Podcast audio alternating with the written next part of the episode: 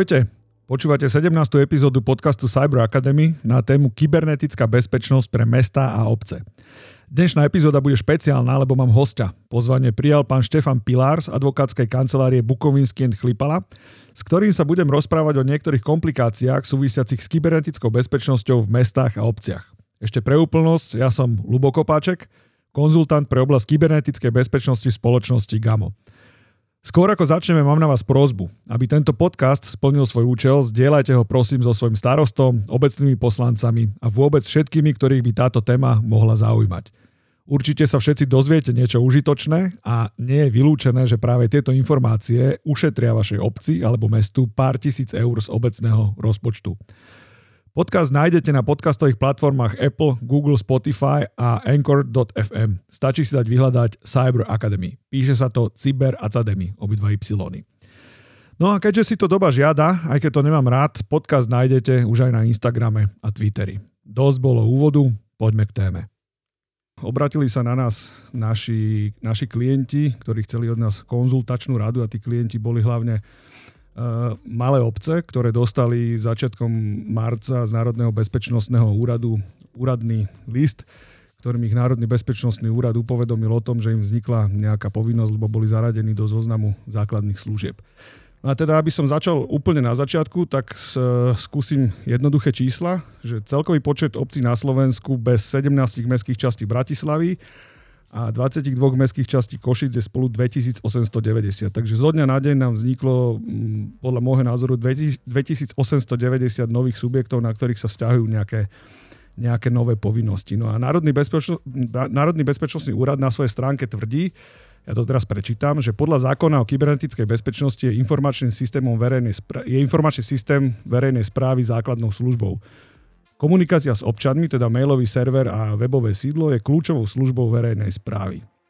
No a ja sa tak domnievam, že, že tieto dve veci, mailový server a webové sídlo, sa stalo, tak povedať, osudným pre týchto 2890 obcí, ktoré bolo vtiahnutých do toho celého procesu. A teda pýtam sa, že pán Pilár, som, som paranoidný, vidím to zle, alebo to bolo nejak takto, podľa vás? Priznám sa, že prvýkrát vidím tú, tú informáciu alebo to objasnenie, ktoré má byť zverejnené na stránke MBU. Teda prvá časť ma nezaskočila, pretože je skutočne pravdou, že podľa paragrafu 3 písmená K zákona o kybernetickej bezpečnosti je základná služba postavená nároveň informačnému systému verejnej správy. To znamená, že každý ISV, každý informačný systém verejnej správy rovná sa základná služba. Čo som nevidel, ani aj, aj možno, že ma trošku, trošku zaskočilo, je tá druhá časť e, informácie, že komunikácia s občanmi, mailový server, webové sídlo aj kľúčovou službou verejnej správy. Mm, nebudem hodnotiť, či je kľúčovou alebo nie je kľúčovou. V každom prípade platí a veľmi dôležitá je tá prvá časť vety alebo prvá časť informácie, že ISV zrovna sa základná služba. No, keď chceme zistiť, čo je to ISV, keď chceme pochopiť obsah pojmu ISVS musíme prekliknúť na iný právny predpis a to je zákon číslo 95 z roku 2019, teda zákon o informačných technológiách o verejnej správe, ktorý nahradil tú starú 275, na ktorú ešte zákon o kybernetickej bezpečnosti odkazuje. No, a vo vzťahu k informačnému systému verejnej správy alebo po novom informačnej technológie o verejnej správe rozlišujeme dva typy subjektov a to je správca a prevádzkovateľ v zmysle zákona ITVS. Môžem vám to znamená, do toho priebežne nejak no? skočiť a pýtať sa? Samozrejme. No, no lebo jasne, ako my sme sa už tak nejako bavili na túto tému a, a zistili sme teda, že, a nie je to asi nič prekvapujúce, že my ako primárne technickí ľudia túto definíciu vnímame, vnímame trochu inak a preto som aj vlastne ja ako technický človek celkom úplne nepochopil asi, čo tým ten zákon myslel, lebo, lebo keď sa povie, že správca informačného systému, tak naozaj my vidíme niekoho, kto, kto sa, teda prevádzkovateľ, my vidíme niekoho, kto sa o to stará a zabezpečuje, aby to, aby to celé chodilo. No ale vy vlastne tvrdíte, že, že to není úplne takto, že, že tá definícia je trochu iná. No, to, to je, áno, to je veľmi dobrý point. Áno, a to je, to je dôvod, prečo nás právnikov, nechcem povedať, že nemajú radi e, technici, ale častokrát na nás pozerajú medzi prstami alebo cez prsty, pretože e, si myslia, že tárame. No on bohužiaľ, alebo bohu dík, akokoľvek to nazveme, ten zákon naozaj rozlišuje správcu a prevádzkovateľa, zatiaľ čo prevádzkovateľ v zmysle toho zákona ITVZ je ktokoľvek určený správcom. Správca teda ten najvyšší hierarchický ktorý naozaj zodpovedá, má prístupy, má príslušné oprávnenia vo vzťahu k informačnému systému verejnej správy. prevádzkovateľ nie len teda v zmysle definície nie, nie je len správca, ale môže to byť akákoľvek osoba určená správcom, teda, teda aj nejaký len púhy užívateľ informačného systému bez nejakých značných významných oprávnení vo vzťahu k nemu. A to je presne ten priestor, to je presne to pieskovisko, kde spadajú alebo kde padli aj bohužiaľ obce a mesta, ktoré sú prevádzkovateľmi v tom zmysle, že majú nejaké prístupy, a teraz ne, nehovoríme len o, o webovom sídle, teraz nehovoríme len o mailovom serveri, hovoríme aj o registroch obyvateľstva napríklad a tak ďalej, kde majú nejaký prístup, reálnu bezpečnosť síce vynútiť nevedia, a ak tak len v primeranom rozsahu a to takom, že personálne opatrenie nebude mi za tým prístupom sedieť ktokoľvek, to znamená, že budem to nejak, uh, nejak auditovať, uh, nejak obmedzovať, limitovať na báze v zásade to know a tak ďalej. Čiže, čiže tam nám niekde padli tí tie obce a mesta, no a, a veľmi chápeme a teda rozumieme aj tomu pohľadu technickému, že predsa prevádzkovateľ by mal byť, čo sa obsahovej náplne týka oprávnení vo vzťahu informačného systému, týka niekto úplne iný, ako, ako rozlišuje zákon. Dobre, a teraz ma napadá taká, taká trochu, trochu extrémna vec, keď dovolíte, lebo musíme podľa mňa hľad, pozerať sa aj na také extrémnejšie príklady, ktoré ale sú podľa mojich pozorovaní úplne bežné. No predstavme si situáciu, že fakt máme nejakú úplne že mikroobec. Napríklad ja bývam v obci, ktorá má podľa posledného sčítania, ak sa nemýlim, do 300 obyvateľov, fakt miniatúrna obec. A teda na tom obecnom úrade pracujú dohromady dvaja ľudia.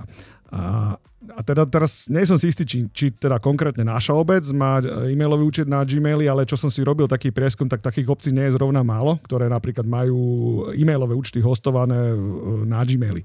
A, a tu som sa fakt že stratil, lebo ja si, ja si neviem predstaviť, že, že ako napríklad tu aplikovať že nejaké opatrenia. Ja chápem, že, jak ste povedali, že... Mm, pri obciach bude asi podstatné mať zvládnuté tie proste personálne opatrenia, takú úplne, úplne najzákladnejšiu bezpečnosť, aby sa mi nemohol hocikto prihlasovať do toho počítača a po, podobne. No ale keď, keď e, si berieme do úvahy takéto vyslovene, že služby, ktoré sú hostované niekde inde, tak tam má tá obec alebo kdokoľvek nulový dosah na toho skutočného akože prevádzkovateľa, povedané tou technickou rečou prevádzkovateľa. Čo s tým? Opätovne sa vychádzame z tej premisy, ktorá ma, ktorá ma zaskočila, že mailový server, a teraz áno, aj teda gmailovský, alebo webové sídlo obce je nejakým spôsobom tak významné a dôležité, že, že rovná sa základná služba. No ja si, to, ja si to osobne až tak nemyslím. To znamená, že informačný systém verejnej správy nie je čokoľvek. Hej? Čiže informačný systém verejnej správy je jednoducho už v zmysle zákona, teda v zmysle 95. Sú to, sú to asi informačné systémy, ktoré, o ktoré sa asi primárne stará štát. Keď to tak technicky poviem a bežia v dátovom centre štátu a takto asi by sme sa na to mohli pozerať. V zásade áno, a mali by byť dohľadateľné v nejakom, nejakom inom systéme, napríklad v metainformačnom systéme verejnej správy, ktoré, čiže je mu pridelené nejaké konkrétne číslo, má svojho konkrétneho správcu a tak ďalej. Čiže, čiže ja si nemyslím osobne, že, že nejaký mailový, mailový server uh, obce by mal byť tak významný a tak dôležitý, že by mal byť považovaný za základnú službu, pretože tá alternatíva komunikácie s obcov je akákoľvek ďalšia a iná, nielen, nielen prostredníctvom mailu. Čiže vravím, samého ma prekvapilo, že, že toto je vydávané za... Toto naozaj sa dá nájsť na stránke Národného bezpečnostného úradu, to je vyslovene e, e, citované odtiaľ, lebo môj pohľad na tú vec je taký, že aspoň teda celý čas ja, ja v tom žijem, keď aj teda riešime veci pre iných klientov, že, že e, za taký ten kritický informačný systém ja považujem ten, ktorý keď mi zjednodušene povedané vypadne, tak mi prestane fungovať základná služba. Na toto si presne nemyslím, že by, že by komunikácia s občanmi, tak ako tvrdí, tvrdia na NBU, by malo byť že kľúčovou službou verejnej správy, presne ako hovoríte, komunikovať sa dá rôznymi inými spôsobmi, telefonicky, osobne, akokoľvek inak. Takže ten mailový server a webové sídlo, to mi príde naozaj, že, že veľmi prehnané, keď je tam presne toto definované. Akože, akože nejaké požiadavky na, na dostupnosť samozrejme tých systémov môže byť, lebo ten zákon o kybernetickej bezpečnosti, ono ho netreba vnímať len ako, ako právny predpis, ktorý chráni to najdôležitejšie, to najzákladnejšie v štáte, ale treba ho vnímať aj ako právny predpis, ktorý vynúcuje, vyžaduje na určitej úrovni ochranu informácií ako takých a to s ohľadom na ich citlivosť. Čiže Čiže tým štandardným nástrojom v rámci zákona kybernetickej bezpečnosti je vykonanie klasifikácie no, najprv zoznamu aktív, informačných aktív, informácií, ktoré má vo svojej dispozícii, ich klasifikácia z ohľadom na dôvernosť, dostupnosť, integritu a následne kategorizácia sieťa informačných systémov, v rámci ktorých sa tie informácie nachádzajú, hej, ktoré potom následne chránim opatreniami v zmysle, v zmysle vyhlášky 362. Čiže ja nevylučujem, že, obsahov, že s obsahovou súčasťou práve týchto systémov môžu byť informácie nejakého citlivejšieho charakteru, ktoré je potrebné nejakým náležitým spôsobom chrániť. Ale automaticky ich vydať rovná sa základná služba to môžem len vtedy, pokiaľ platí, že sa jedná o informačný systém verejnej správy, alebo, lebo zákon o kybernetickej bezpečnosti ide, ide v tomto ešte ďalej. To znamená, že základná služba sa dá identifikovať tromi rôznymi spôsobmi. Tromi rôznymi spôsobmi. Prvý, ten najzákladnejší, ten najtypickejší je identifikácia prekročenia, alebo teda e, zistenie, analýza, či došlo k prekročeniu identifikačných kritérií základnej služby. To je tá najdôležitejšia, najťažšia taká vyhodnocovacia fáza, kedy vyhodnocujem, či som prekročil dopadové a špecifické sektorové kritéria. Následne som prevádzkovateľom základnej služby, lebo mám nejakú základnú službu a zapisujem sa do registra. Až druhý prístup je taký, ktorý vyplýva ex lege zo zákona, že ISVS rovná sa základná služba. A tretí prístup alebo tretí princíp, ako je možné dospieť do štádia, že som prevádzkovateľ základnej služby, je, že som prevádzkovateľ prvku kritickej infraštruktúry.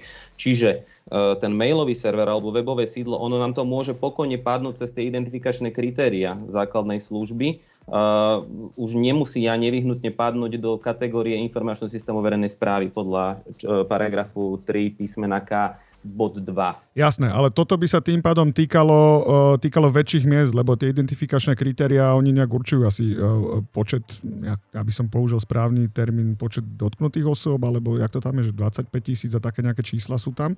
Tak je to? Áno, áno, áno, sú tam rôzne thresholdy, áno, pra, pravda, uh, ktoré je potrebné no, kvázi prekročiť alebo aspoň dosiahnuť, len tiež potrebné tie threshold, thresholdy vyhodnocovať v tom zmysle alebo tým spôsobom, že či je potenciál, či je pravdepodobné, že vôbec niečo také nastane. Čiže tiež eh, v podstate, v podstate ako keď sa analýzuje rizika, tiež sa prisudzuje nejaká miera subjektivity v rámci tej analýzy a vyhodnocujete, aká je miera pravdepodobnosti, že niečo nastane a ak to nastane, tak aký je dopad. Čiže, čiže eh, vyhodnocovanie eh, vyhodnocovanie prekročenia identifikačných kritérií ako potenciál do budúcna je tiež nejaká pocitová záležitosť, kde musím vedieť jednoznačne prehlásiť, že nie, takom, tomto, tento rozsah nemôže u mňa nikdy nastať a preto ja nikdy nemôžem napríklad dopad naplniť, teda v odkaze na, na tie thresholdy, čo ste spomínali. Dobre, čiže teraz, keď, keď spätne sa pozriem na to, čo som hovoril úplne na začiatku, že ja som tam vyslovil také podozrenie, že teda všetky aj tie najmenšie obce do tohto celého boli vtiahnuté kvôli mailovým serverom a webovým sídlam, čiže vychádza mi z toho, že toto asi nebude úplne ono.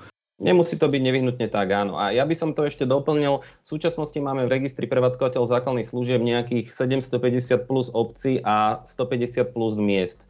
E, s tým, že samozrejme ten register je živý, čiže nie je vylúčené, že tam pribudnú aj ďalšie. V každom prípade dnes tam ešte nemáme všetky obce a mesta, tak ako, ako ich poznáme, čo do toho maximálneho počtu, maximálneho čísla. No a ja som sám zvedavý, ako sa bude vyvíjať tá situácia, že či tam budú postupne pribúdať aj ďalšie, ergo či tam, pribud- či tam sa tam budú nachádzať všetky, pretože nejaký ten rozlišovací kľúč tam musí byť, prečo niekoho zaradiť a prečo nie.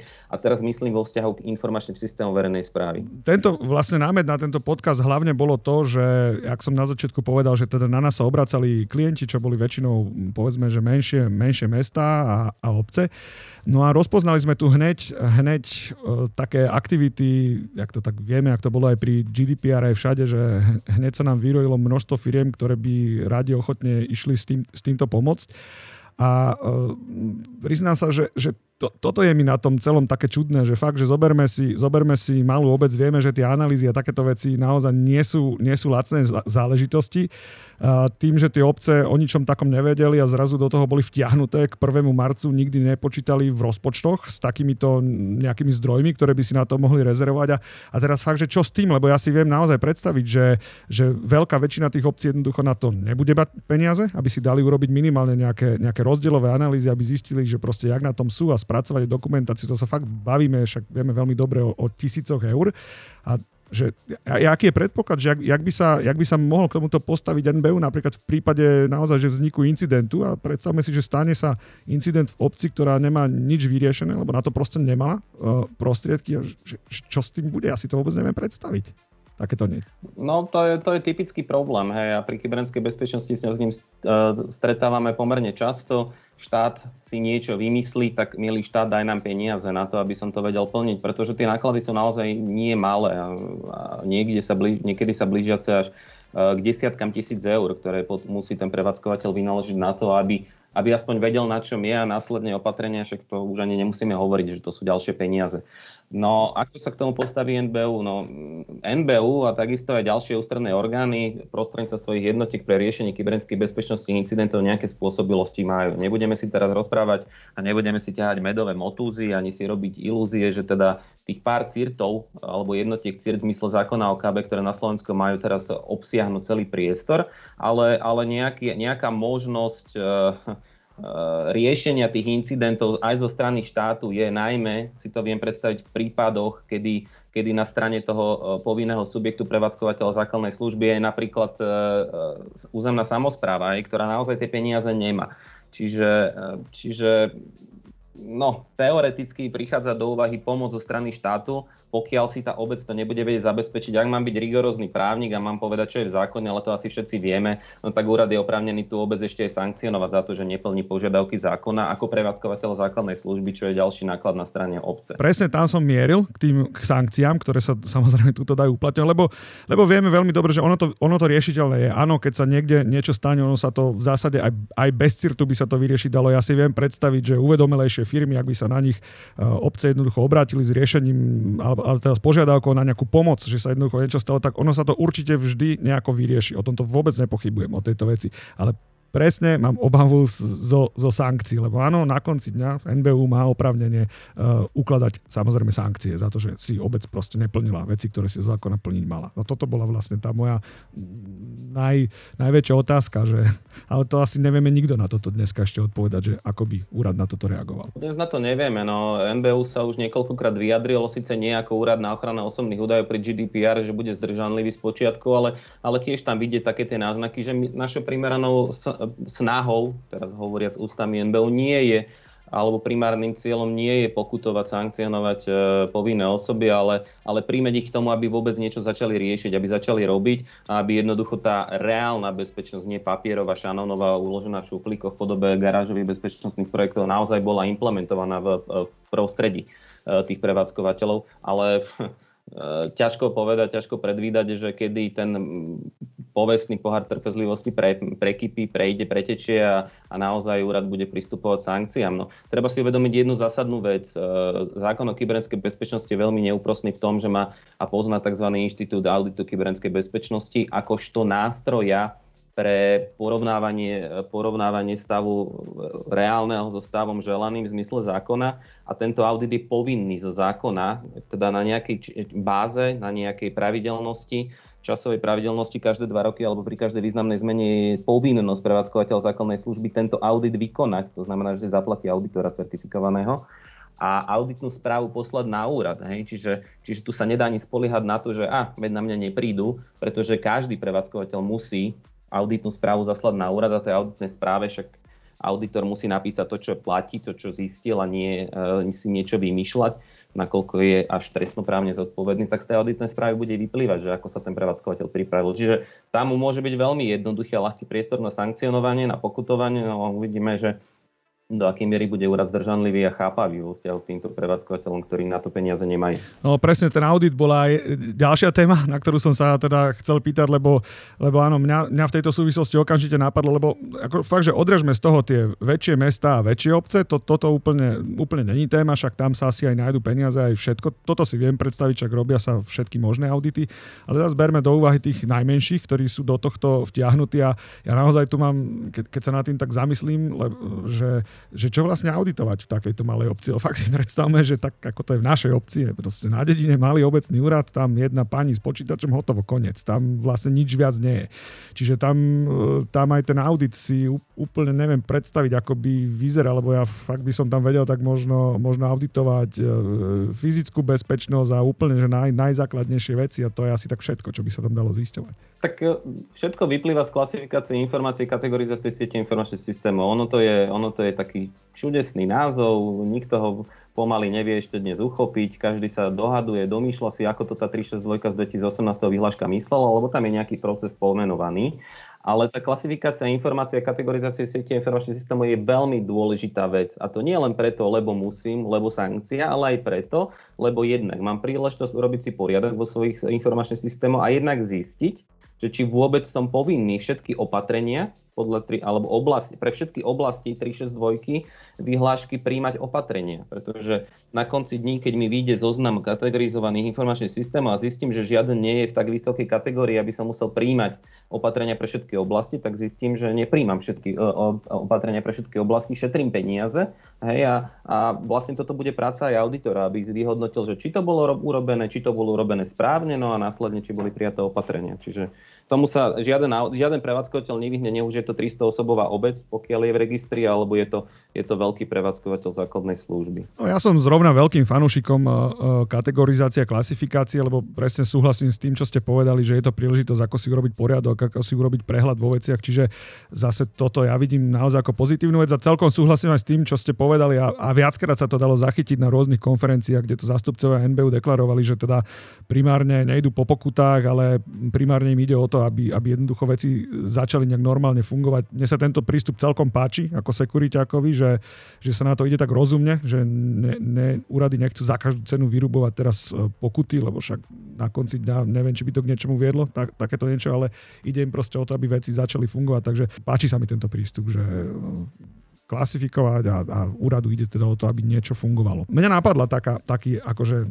keď to tak poviem veľ, veľmi zjednodušene, že hack, ale následne som zistil, že ten hack asi pravdepodobne není možný a to asi by ste vedeli vysvetliť vy, že prečo ten hack není možný.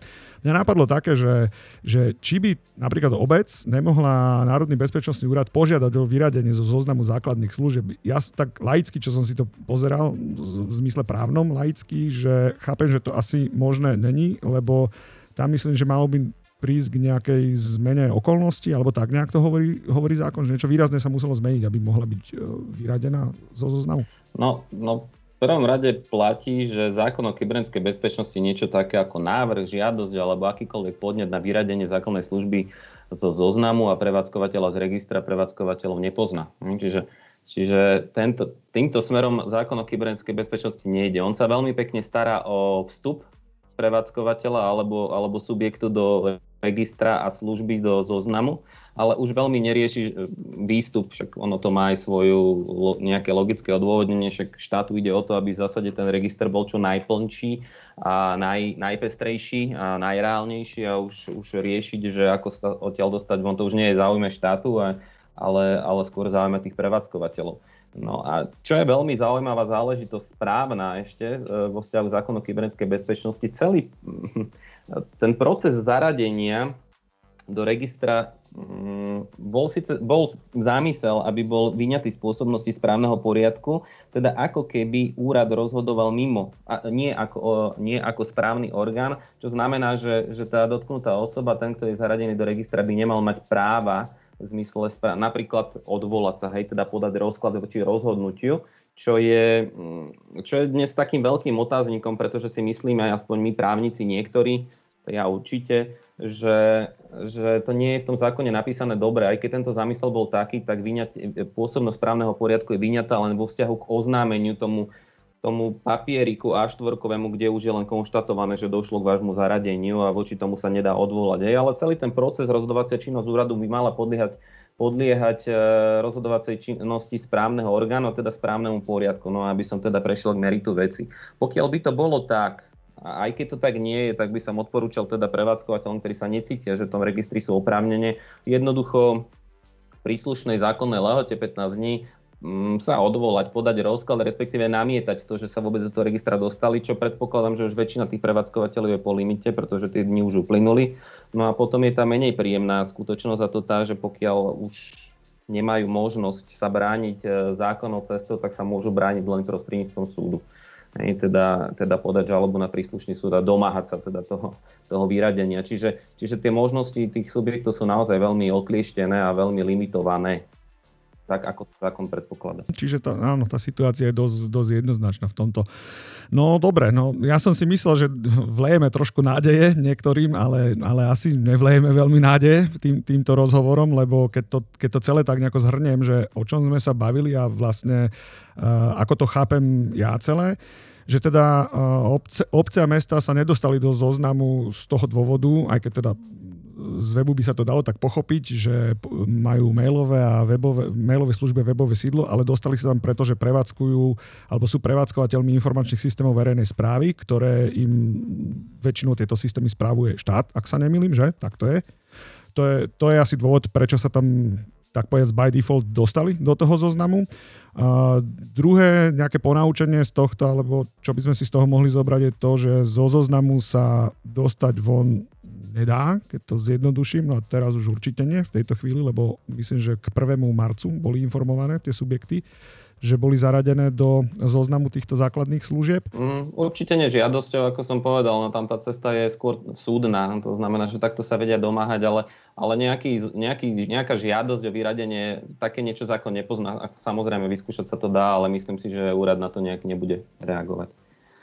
Aby som teda mohol možno zvlial, a teraz, teraz nechcem zase urobiť niekomu väčšiu príťaž inému, ale, ale tak obce majú svoj nejaký, nejakú stavovskú organizáciu, na ktorú možno, že hej, po nejakej vzájomnej dohode vedia, vedia adresovať tie požiadavky a možno, že by sa to dalo vyriešiť takýmto spôsobom. E, tie rizika pre napríklad susedné obce môžu byť veľmi podobné. To znamená, že tam nemusí byť tá práca jednej obce a druhej obce až tak rozdielna, aby sa nedalo, dajme tomu, možno nejakým spôsobom zjednodušovať, spájať, prepájať No, je to individuálne. V každom prípade, keď už sú raz tam, tak už jednoducho na ne sa tie požiadavky stiahujú, ako keby boli akýmkoľvek iným prevádzkovateľom. Ak dovolíte ešte záverom, lebo vidím, že teda asi už sa smerujeme a spojeme k záveru, a teda len zareagujem na to, čo ste povedali skôr a, teda naozaj to tiež tak vnímam, že opäť nám vyrastlo veľmi veľa, uh, my ich nazývame expertov pre oblasť kybernetickej bezpečnosti, ktorí, ktorí už dnes uh, bombardujú, spamujú obce za veľmi smiešné peniaze sa im snažia niečo dodať, tak len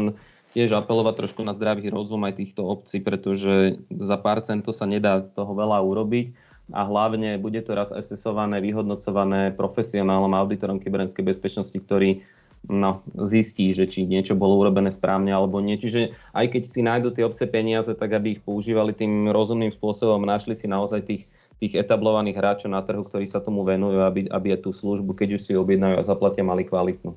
No to by bola fakt asi najrozumnejšia cesta ísť presne, ak ste hovorili, cez tie stavovské organizácie snažiť sa to nejak riešiť celé organizovanie. Čiže no, to, tak nakoniec sme im možno aj niečo tým obciam poradili, že jak z tohto problému ani nie, že von, ale jak ho nejako rozumne uchopiť. Na jednej strane teda ja som rád, že sa k tej kybernetickej bezpečnosti aj štát stavia seriózne a, a chce nejakým spôsobom, aby to fungovalo, ale vidím aj z praxe, že ten proces je fakt bolestivý a niektorých to naozaj že zaskočilo úplne, úplne nepripravených. No, Dobre, pán Pilar, ja vám veľmi pekne ďakujem, že som sa s vami mohol porozprávať na túto tému. A jak som povedal, dúfam, že to niekomu aj niečo dá. Mne to určite niečo dalo, lebo bolo aj mne zodpovedané na nejaké otázky, ktoré som si ja vykladal, povedzme, že nejako, nejako po svojom ako technik, ako neprávnik, ale konečne som trošku zase viacej informovanejší. Dobre, tak vám ďakujem. Ďakujem veľmi pekne za pozvanie, bolo to veľmi príjemné a pokojne do budúcna veľmi rád sa zúčastním takýchto diskusí, pokiaľ majú prispieť k dobrej veci. Veľmi rád sa, ja sa mi znovu porozprávam a snáď dojdeme zase k nejakej zaujímavej téme. Ďakujem pekne. Super, ďakujem. Takže toto bola 17. časť, 17. epizóda podcastu. Rozprávali sme sa s pánom Štefanom Pilárom z advokátskej kancelárie Bukovinský Chlipala na tému kybernetická bezpečnosť pre mesta a obce. Ďakujem. Čaute.